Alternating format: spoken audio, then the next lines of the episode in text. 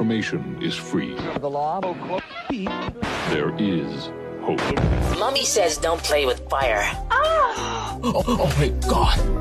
That's hot. But Mummy says it's okay to play everything. Cool.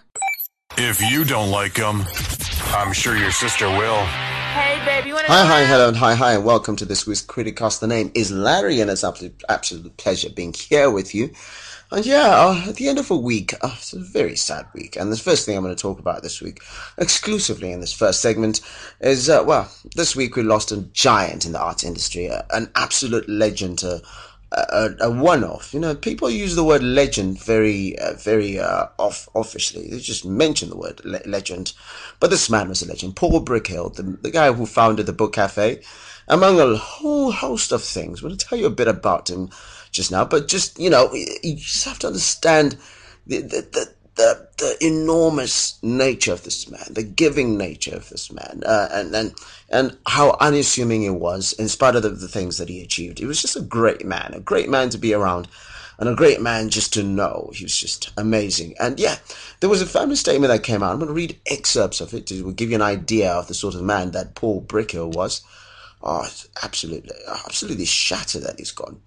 Absolutely shattered. And, and, and so some of the things that many people don't know about him. Well, he was born in 1958 and, um, in 1976, uh, he refused to join the the, uh, the Rhodesian army and uh, went off and joined ZAPU in, in, in exile and immediately volunteered to serve in Zipra.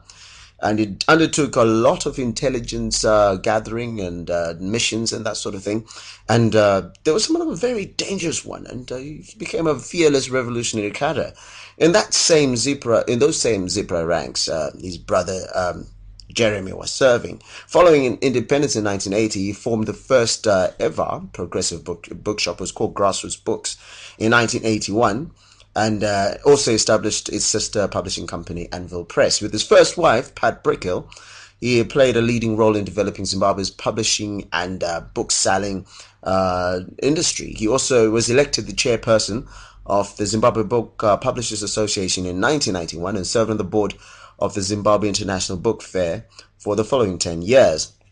And together colleagues from different African countries, he co-founded two major African publishing organizations at the African Publishers Network and uh, published the Pan-African Booksellers Association.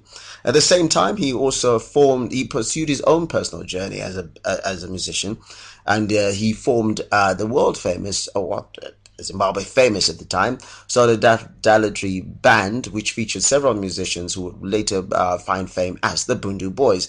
His saxophone traveled across the whole country, and in later years, he and legendary jazz guitarist um, David Ndoro founded uh, Luxury Blues, playing almost a thousand live shows in the years 1995 to 2005. And also, uh, carrying on with his political career, he and his brother uh, played an important role in uh, in the years supporting ANC and Umkhonto Wesizwe in operations launched from Zimbabwe. Uh, some uh, provided, they also provided uh, logistical support for the South African liberation struggle. And in 1987, his brother Jeremy Brickhill, Brickhill was um, was the victim of a bo- car bomb attack, which he survived in 1987. Apartheid agents later con- confessed that they had been confused